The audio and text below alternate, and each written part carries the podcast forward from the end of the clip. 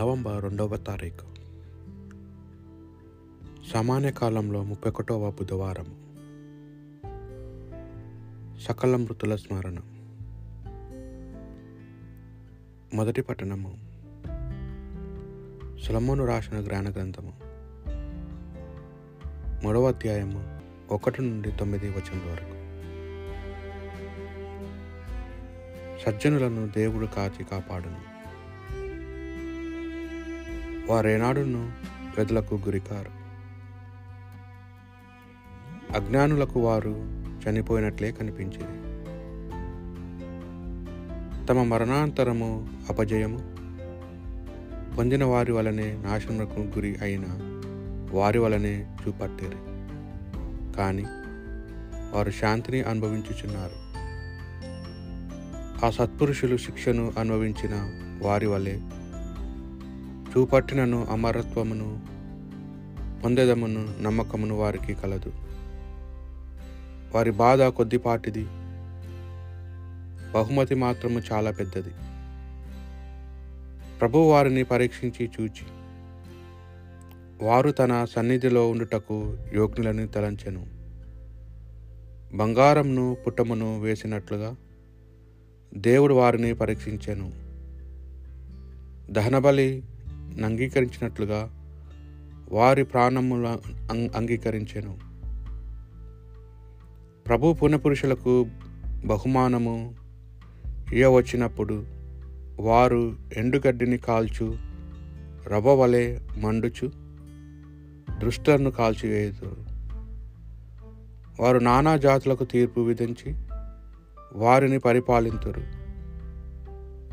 ప్రభువే నిరంతరము వారికి పాలకుడును. ప్రభువును నమ్మిన వారికి ఆయన సత్యము తెలియను. ఆయన భక్తులు ఆయనను ప్రేమను చూరకోరుదురు. ఆయన తానెన్నుకున్న వారిని కరుణను వరప్రసాదమును దయచేయను. ఇదే ప్రభువాక్ ప్రభువే నాకు కాపరి ఇక ఏ కొదువేయ ప్రభువే నాకు కాపరి ఇక ఏ కొదువేయ లేదు ఆయన నన్ను పచ్చిక పట్టులో విశ్రింపచేయొచ్చును శాంతికరమైన జలము యొద్దకు నడిపించుకొని పోగును నా ఆత్మను సేద తీర్చు ప్రభువే నాకు కాపరి ఇక ఏ లేదు. తన నామ గౌరవార్థము నన్ను ధర్మ మార్గము నడిపించును. గణాంధకారపు లోయలో పయనించినప్పుడు నేను ఎట్టెప్పాయముకు భయపడను. ఎందుకన్నా? నువ్వు నాకు తోడుగా నుందువు. నీ రాజదండము నీ చేతికర్రాయు నన్ను కాపాడుచుండు. ప్రభువే నాకు కాపరి ఇక ఏ కుదవేయం లేదు.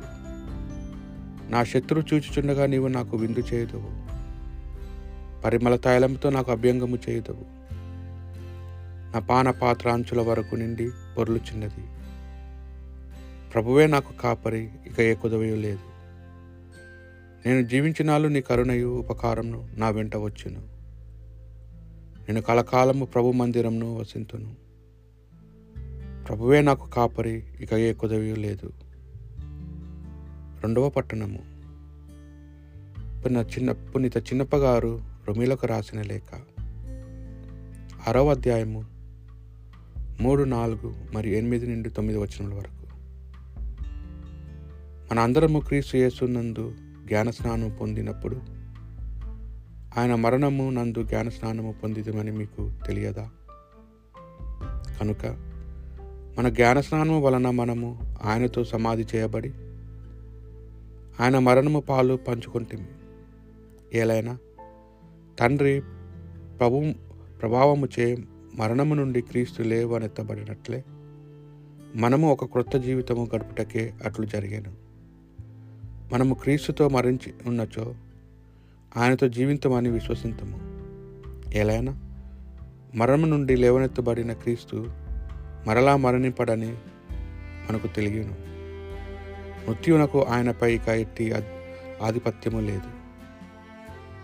ఇది ప్రభువాక్ పునీత గారు రాసిన సువార్త సువిశేషంలోని భాగము. పదకొండవ అధ్యాయం పదిహేడు నుండి ఇరవై ఏడు వచనముల వరకు. నా తండ్రి నాకు వసుగు ప్రతివాడు నా యొద్దకు వచ్చింది. వానిని నేను ఎన్నడూ త్రోసివేయను. ఏలైనా నేను పరలోకం నుండి దిగి వచ్చినది. నన్ను పంపిన వాని చిత్తము నెరవేర్చుటకే కానీ నా ఇష్టానుసారం చేయుటకు కాదు. ఆయన నాకు ఒసిగినది ఏదియో పోగొట్టుకొనకు కొనక అంతిమ దినమున దానిని లేపుటయే నన్ను పంపిన వాని చిత్తము. కుమారుని చూచి విశ్వసించి ప్రతివాడు నిత్య జీవమును పొందినట్టే నా తండ్రి చిత్తము.